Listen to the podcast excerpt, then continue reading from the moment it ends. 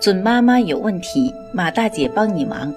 大家晚上好，我是妇产科医生马天平，大家也可以叫我产科马大姐。从事妇产科工作三十余年，一直希望能够为更多的女性朋友排忧解难。感谢大家对我一如既往的支持。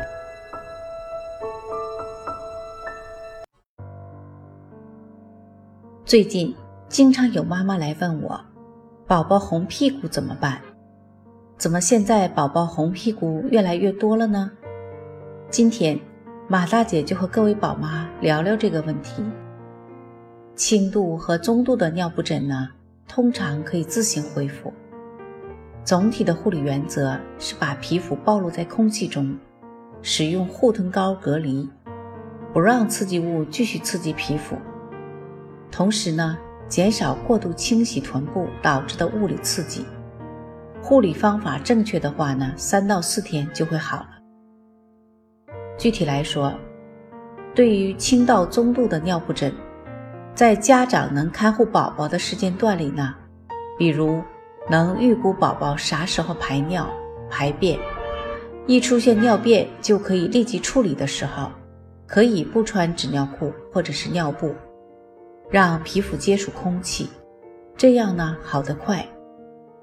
但如果宝宝大便太稀、太频繁，家长呢就更要提高警惕，且宝宝拉了尿了要及时清洁干净，以免呢尿便浸湿尿布疹区，加重尿布疹。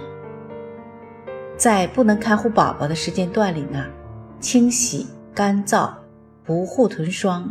之后呢，再穿纸尿裤。护臀霜呢，不是治疗尿布疹的，而是起隔离作用的。它最大的功能呢是屏障功能，能防止下次的尿便接触到皮疹区，减少皮肤的摩擦，以及出现进一步的损伤。因此呢，护臀霜要涂厚厚一层，糊在皮肤上呢，否则没有作用。家长要注意的是呢。皮疹严重时，短期外用激素软膏是必必要的，不要因为惧怕激素而不使用，耽误病情。如果不用激素软膏，患处长时间不好，导致细菌感染等问题呢，治疗起来更麻烦。所以，为了宝宝尽快恢复，应该按照医生的指导使用相应的药物，不要盲目的抗拒用药。也不要擅自停药。需要说明的是呢，即便家长不能时刻看护宝宝，也要记得经常查看宝宝的纸尿裤，并及时更换。各位宝妈，你们听懂了吗？当一名合格的宝妈是真心不易呀。准妈妈有问题，请找产科马大姐。那么今天的分享呢，就到这里了。如果有孕育方面的问题呢？可以加我的助理微信，妈咪助理，拼音呢就是 M A M I Z H U L I。